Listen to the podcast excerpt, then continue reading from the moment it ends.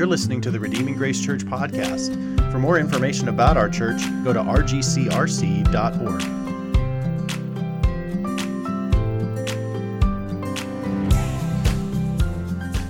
Uh, this is John 3 22 through 36. After this, Jesus and his disciples went into the, into the Judean countryside, and he remained there with them and was baptizing.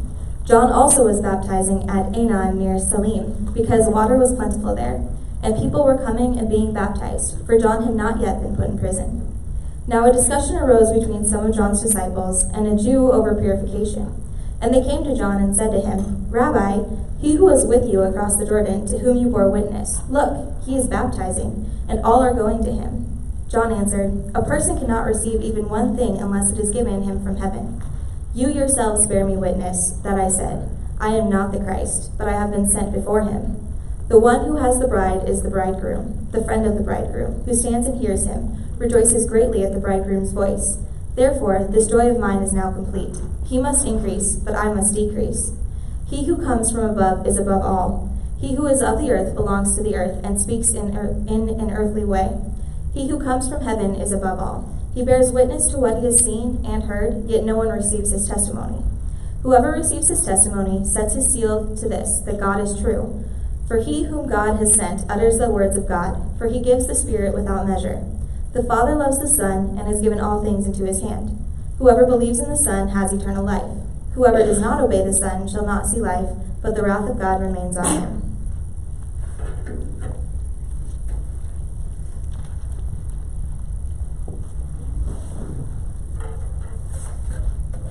Would you bow your heads in prayer with me? Heavenly Father, we thank you for your word. We thank you for the opportunity that we now have to, to meditate on what you have said to us. And I pray that, uh, Lord, you know that we are often very spiritually slow and dull. So I pray, Holy Spirit, that you would quicken our hearts and our minds uh, our eyes, our ears would be open to the things of Jesus and that He would be uh, so much more amazing and wonderful to us this morning uh, than He was before. We ask in Jesus' name. Amen.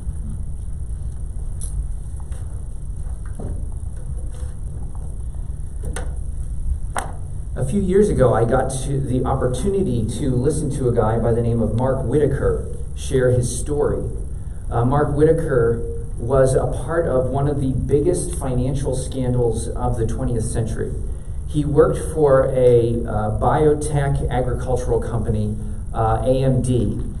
And when he first started out the company, he quickly rose high in the ranks. And as he got closer to the top uh, executive positions, he was approached uh, by uh, one of the uh, big chiefs one of the CEO like figures, and they started to kind of treat him really, really nice and invite him to special meetings and give him these special benefits, extra bonuses, and these sorts of things.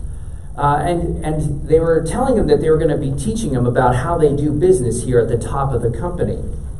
And of course, you know, it's hard to turn down, you know, extra money, especially when it's in half a million to millions of dollars. And he was like, oh, wow, this is great. I'm learning how to do business here at AMD.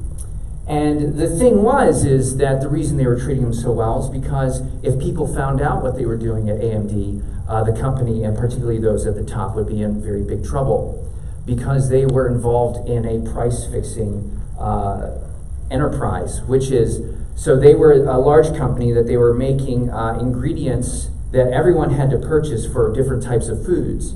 And they were meeting with their competitors to fix the prices at a certain rate so that nobody could have a competitive, there was no competition.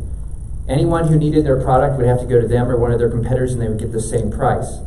And so what this enabled was for everybody, their, them and their competitors, to put the prices high, charge high prices. Well, one, uh, at some point, Mark Whitacre kind of was like, you know, seemed shady when he first started, but you know, didn't bother him. The money seemed to shine brightly.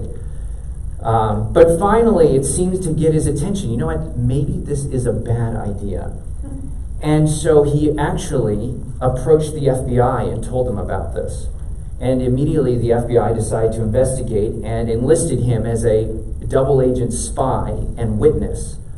And so he was regularly now uh, wired and setting up cameras at meetings uh, that were taking place all over the world. They, they were meeting with companies from Japan and Korea uh, and Canada. And he, he spent several months uh, getting evidence of what the company was doing. And, uh, and sure enough, uh, the, the, top executives all got in very big trouble. They ended up paying somewhere around a $100 million fine to the United States government, which was the highest at the, that point. Uh, and they paid more in lawsuits. It was a massive, massive scandal. Uh, and of course, uh, it was somewhat dangerous. Mark Whitacre had death threats uh, from these guys who were his buddies. You know, they didn't want to go to prison and they didn't want to lose their fortunes. Now, so Whitacre becomes a, a, a key witness in one of the biggest court cases of the century. And here, in John's gospel, we have the focus of this chapter is on John the Baptist. Uh, and the reason uh, John the Baptist is so important in John's gospel is because he is a key witness. So this morning, I think we have a slide uh, with an outline of the passage. So maybe we have a slide? There we go. Um, so we have this setting in the first uh, two verses, and then there's a controversy that arises. And John's disciples come to him, they're like, Rabbi, you know, that other guy that you were telling people about, he's like more popular. And then what we're going to primarily look at this morning is John's response, verses 27 through 30. And then we'll conclude by just looking at a very brief commentary that John gives on this whole situation. And we want to keep, I want you to keep in mind the, the word witness as we go throughout this, because that is what John is all about. And this is the last time we get to see John the Baptist.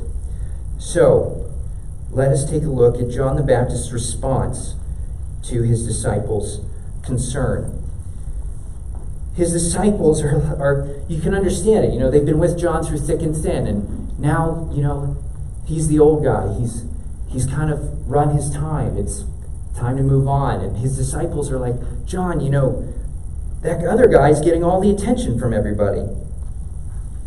And John gives them first a proverb in verse 27. He says, A man can't receive anything that he hasn't gained, that hasn't been given him from heaven. There's nothing that you have, that I have, that anyone ever gets that's worth anything that doesn't come from God. All good things come from God. And so John just starts off I don't have anything to complain about. God's given me what I've got to do, and that's what I'm going to do. And then he says in verse 27 to them, You can actually bear witness to me that my testimony, what I was witnessing to, was that I am not the Christ. I was sent before him. That was my job. That was the job that heaven gave me to do, was to go before him. And in fact, if you turn to John chapter 1, in verses 19 and 20, a, a number of folks come out from Jerusalem to interrogate John. Who, who are you? They want to know his identity because he was getting attention at that time. And he says, flat out, I'm not the Christ. And that's what John's referring to here in chapter 3. And then in verse 7 of chapter 1, he says that he came as a witness. John tells us he came as a witness to testify concerning the light. And why? so that the purpose of his testimony was that through him all might believe. He was to witness, he wanted to help people believe in the light.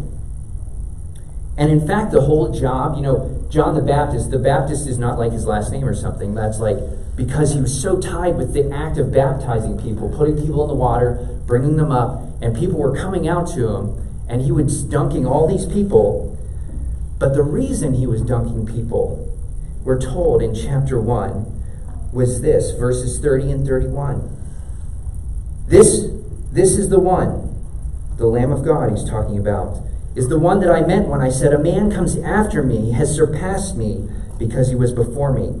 I myself did not know him, but the reason I came baptizing with water was that he might be revealed to Israel. John's baptizing activity, the dunking of people into water, was in fact that all of God's people might actually be able to identify who the hero was, who the Christ was.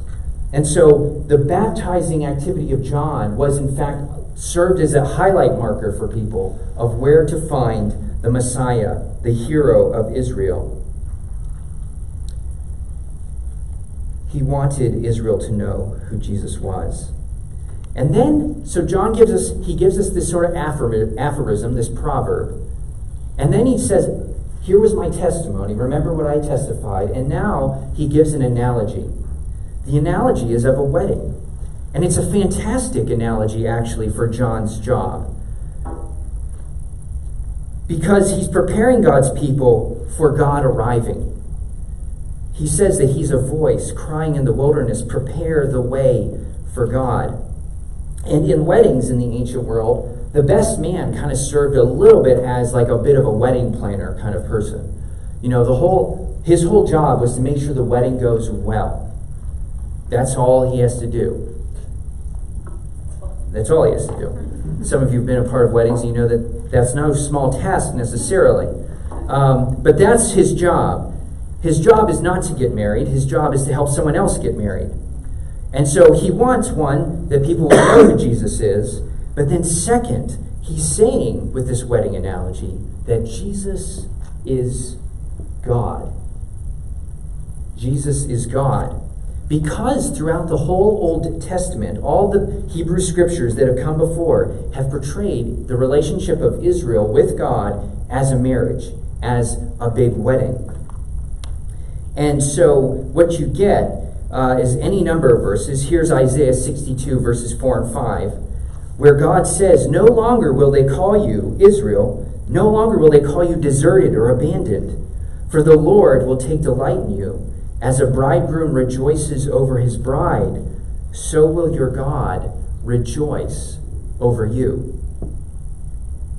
So there's a big wedding that people have been waiting for, and John finally has shown up in the wedding planner role.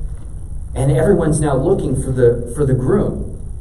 And John helps him find the groom. But now his disciples are like, Rabbi, everyone's going to him. And John's like, That's my job. That's my job. Now, how many weddings have you been to where you were just struck by the how great the best man was? I mean, how many of you can remember who the best man was in most of the weddings you've ever been to? Some of you might not even remember the best man for your wedding. The, the best man's not supposed to do anything super important. Uh, Pastor J.D. Greear uh, just listened to a talk that he gave in which he talks about how um, imagine going to a wedding and you notice the best man is like winking at the bride or like he's flirting with the bride in the middle of the ceremony, you would everyone would be like, "What a creep!" And if the wedding turned out that the best man marries the bride, that is like a disastrous wedding. That would be beyond awkward. Everybody would be quite confused, and many people would be more than put out. The job of the bridegroom, the best man, is to not distract from the main event, the main wedding. But this is something that actually is very difficult, especially when it comes to churches.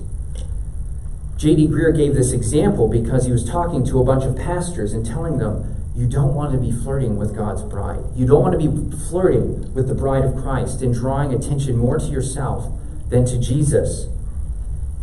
And I so when I was at seminary, I can remember sitting around the dinner table uh, one night, and one of one of my seminary buddies said that his goal, being at seminary, was I want to be able to preach the gospel and then be forgotten. And my immediate reaction in my head, I didn't say this out loud, was that is not what I want to do. I want people to remember me. And at that point, like bells and whistles should have been going off, like, you should not be in seminary right now because you don't understand what your job is. This is a, a serious problem in many, many churches. And this is something as a church that you can pray for uh, those who get up in front of you, you know, pastors, those who sing and lead you in worship, because it is so easy when you get in front of people to want people to think great things about you rather than about God. Now, how does John respond? So, how, what's, what's his feeling about this situation? In verses 29 uh, through 30, we get a picture of John's. He not only tells us about his job, but now how does he feel about it?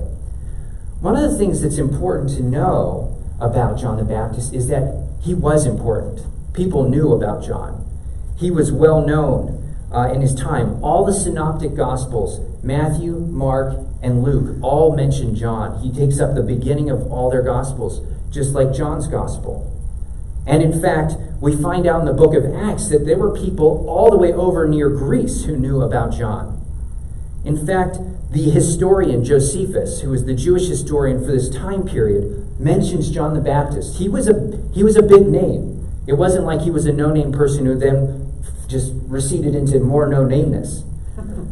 He was really well known. And in fact, he regularly had people coming out to hear him preach. He was a great preacher. But he says in verse 29 that he has joy in the fact that Jesus is becoming more popular. He says, just the, the, the, the friend of the bridegroom rejoices greatly at the bridegroom's voice. And he says, That joy is mine. And it's complete. This is exactly what I came to do. And it's going fantastic. I'm so glad that the bride and the groom are getting together, that the people of God are meeting with their God. He wanted to point people to Jesus. He wanted the fame of Jesus to grow, and he is bursting at the seams with joy. What about us? Are you excited about people knowing about Jesus? Like when someone gets to know Jesus, is that what does that do for you? Or is it like do you feel like somehow maybe when someone gets really jazzed about Jesus and seems like maybe your friendship is like getting eclipsed just a bit, you're like, oh, whoa, you're way, way too into Jesus. What, what about me? No. We want more of Jesus. We want other people to know more of Jesus. And John, in fact, then says, He must increase, but I must decrease. The Roman, the, the world in which Jesus and John lived was dominated by the Romans. And the Romans lived, they lived for fame. Julius Caesar, uh, who, who lived about almost 100 years before uh, Jesus and John, probably one of the most famous human beings ever in human history because he was incredibly charismatic super effective general, great politician uh, for the most part. You know, he got killed. But he read a biography of Alexander the Great, who was also one of the most famous people in the world. And Alexander the Great pretty much conquered most of the known world by the time he was 33. And many of us at this point wonder, what are we doing with our lives? And Caesar read about Alexander the Great and his and his fame and his accomplishments and he weeps because he was like in his 50s he's like what have i done with my life he wanted to grow in fame. He wanted to be famous. He wanted to be number one in the world of rome. And today we live in a very similar celebrity type of culture. Everybody is all about achievement. We're all about self-promotion. We're about building our resumes getting advancements. In fact, Mark Whitacre, the reason he got almost duped into this scandal was because he was climbing the corporate ladder. Why not? Why stop? There was money and there was power to be gained. He did achieve a certain celebrity, but for the wrong reasons. But here's what one commentator says about celebrity celebrity in our time, when success is so largely a function of youth, glamour, and novelty Glory is more fleeting than ever, and those who win attention of the public worry incessantly about losing it. If your value is based on how well known you are and on your fame, Whatever your accomplishments may be, it's fleeting. John was famous for a little bit, but that wasn't what he was all about. He must increase, but I must decrease. John had done his job. He had done his job. And here's the thing John knew what his job was from the very beginning. He knew exactly what he needed to be doing, and he stayed focused on that till the end. In chapter 1, verse 28, he says this. I think we've it's, there we go. The one who comes after me, I'm not worthy to untie his sandals. He couldn't stoop down and touch Jesus' shoes. He's not worthy. Or verse 30 A man who comes after me has surpassed me because he was before me. He knew exactly who Jesus was, and he knew exactly who he was. And he wasn't chasing the wrong things. He wasn't after the fame that was for Jesus. And he knew, I'm not the Christ. I'm not the Lamb of God. I'm not the one who's going to take away the sins of the world. That's his job. I was just sent to prepare the way for him. And in this sense, John is the model witness. This is exactly what every witness to Christ should look like. He must increase, but I must decrease. Here at Redeeming Grace, our goal is not us, not our programs, not our numbers. Our goal is the lifting up of Jesus. And even not just as a church, but as individuals, when you think about what you live for day by day, week by week, month by month, year by year, what is it that you're all about? Whose reputation are you most interested in advancing? Are you interested in advancing yourself, your family, maybe even a friend or a child? So often, we are distracted at work, at school, with just trying to make ourselves look great. Sometimes some of us are so exhausted from trying to look impressive in front of our friends or our peer group, we get tired of putting on the show. But what if Jesus' reputation was what gripped us? What if we wanted to make Jesus look amazing? What if that was what we were all about? Can you imagine what your life would look like if it was completely gripped focused on the person of Jesus. Some people might think you're crazy. And people definitely thought John the Baptist was a little bit crazy. But he was completely focused on Jesus. And it would be amazing if here at Redeeming Grace that our joy was made complete as Jesus is made more and more and we are made less and less. Now, one of the things that's key in the book of John is this whole idea of witness and testimony. Mark Whitacre became a witness in one of the biggest trials of the century, though most of us hadn't heard of it. John the Baptist is a witness in the greatest trial of human history. And John, our gospel writer, has brought him to the front as witness number one on the stand. And if you pay attention to the Gospel of John, you'll notice that the words witness and testimony show up everywhere. The whole book is about one grand trial. So as you read through the Gospel of John, as we go through this Gospel, think about who are the witnesses and who is on trial. Because John, we're told in 1 verse 7, that he came as a witness to testify concerning the light, so that through him all might believe. He came as a witness for the great cosmic court case.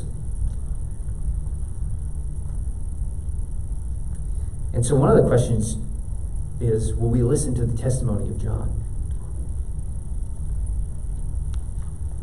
But here in chapter 3 is a transition. John is witness number one, but he's making a shift.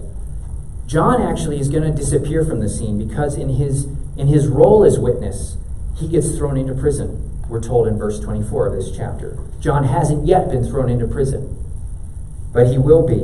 And so he's moving off the scene. And so John, our gospel writer, is transitioning us now to another witness.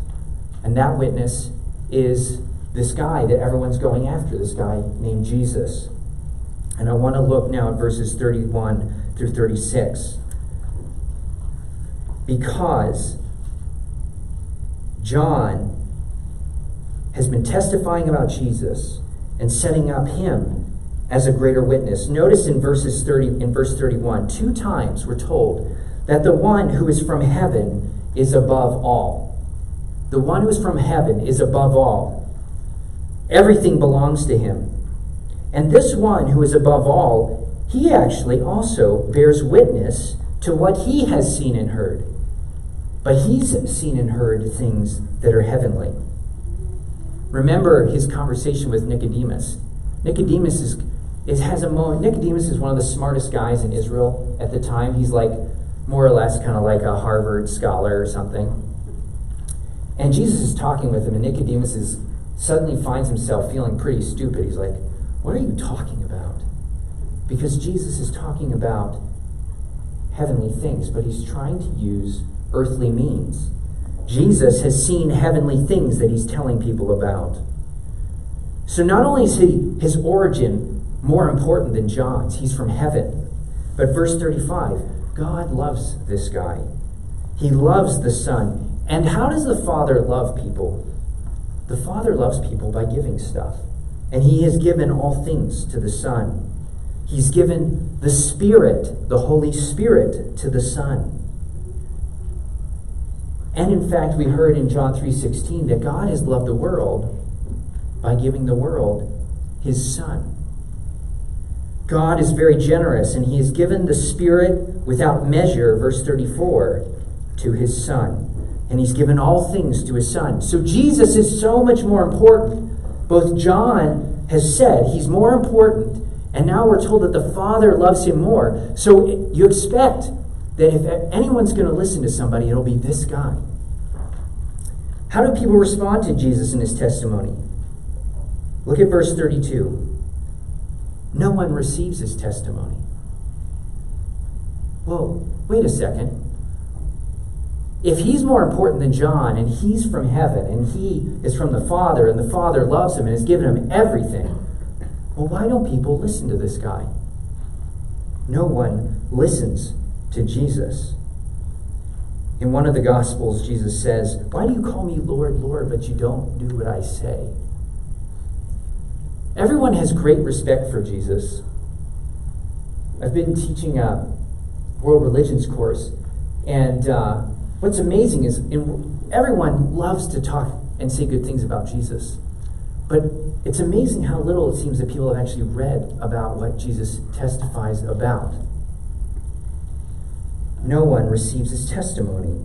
Even though, verse 34, the one whom God sends speaks God's words. There is a big payoff, though, if you listen to Jesus' testimony, we're told. That if you listen to Jesus, you put your stamp of approval that what God says is true. If you don't, you say that God is a liar. The other thing is that if you listen to the testimony of Jesus, we're told that you have eternal life. You will live forever if you listen to Jesus' testimony. John's testimony could only point you to Jesus, but Jesus' testimony will make you live forever if you believe it. But verse 36 if you don't believe it, the wrath of God abides on the person that does not listen to the testimony of Jesus. The testimony of Jesus is incredibly weighty. The outcome is massive eternal life or the wrath of God.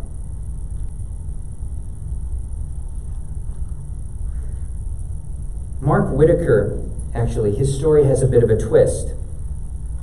Because he was a main witness in this court case, he was a spy and a witness, but he was also himself guilty. He had been involved in all the things that he was exposing. He was actually one of the highest uh, whistleblowers in a company ever in human history. And in that sense, seems like a pretty good guy. The thing is, is that the reason Mark Whitacre went to the FBI was not because he was super jazzed about exposing uh, evil and injustice, it was because his wife found out about it. And she told him that either he would report to the FBI or she would. And so he decided to beat her to the chase. And by going to the FBI, he enabled the fact that he would serve less time, but he was nonetheless guilty. However, what's really strange about Whitacre is that he was standing in his kitchen with the FBI and his wife, and they offered him terms. You're guilty, Mark. You're guilty. You can't get out of this. And they offered him nine months in prison instead of years. But he had a moment. He was not completely convinced that he was wrong. Odd enough. And he took the nine months that was offered to him and he tore it up. And he looked at his wife and he said, You did this to me.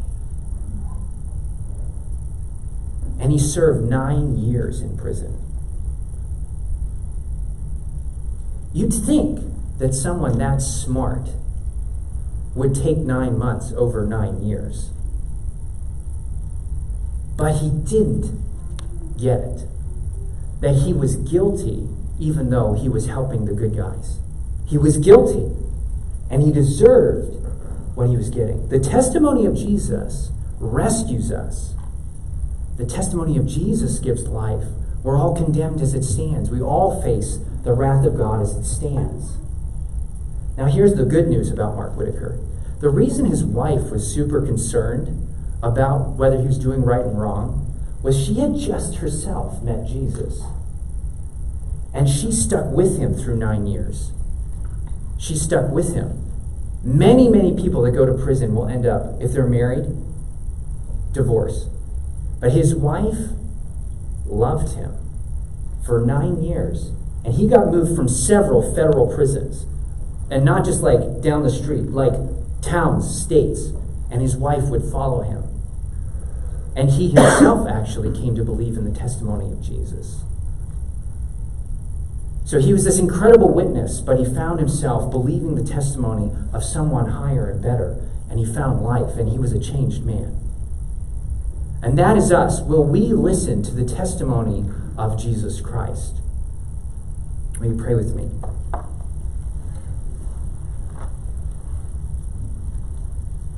Heavenly Father, we thank you that you have so loved us that you gave your Son for us. And I pray that you would help us to have eyes to see and ears to hear this morning the testimony of the Lord Jesus as well as the testimony of John. And I pray that our lives would be lives in which Jesus must increase, but we must decrease. Oh Lord, help us to have such humility and such thankful hearts, we pray. In Jesus' name, amen.